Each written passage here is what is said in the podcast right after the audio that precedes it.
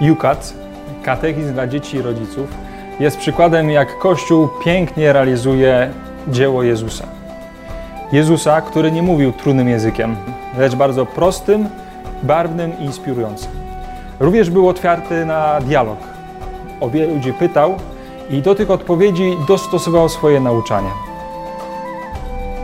W Jukacie mamy przykład, gdzie trudne zagadnienia prawdy wiary, zagadnienia teologiczne są przedstawione w sposób Jezusowy, czyli językiem bardzo prostym, barwnym i inspirującym. Jest to książka również, która e, żyje własnym życiem, która zaczyna żyć e, wtedy, kiedy ją zamkniemy. Nie jest to jakaś odgórna wiedza.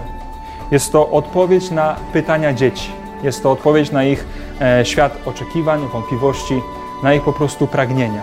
Jest to książka, która zaprasza do wspaniałej przygody, którą jest wiara, która jest, którą jest relacja z Bogiem, która jest po prostu relacja we wspólnocie.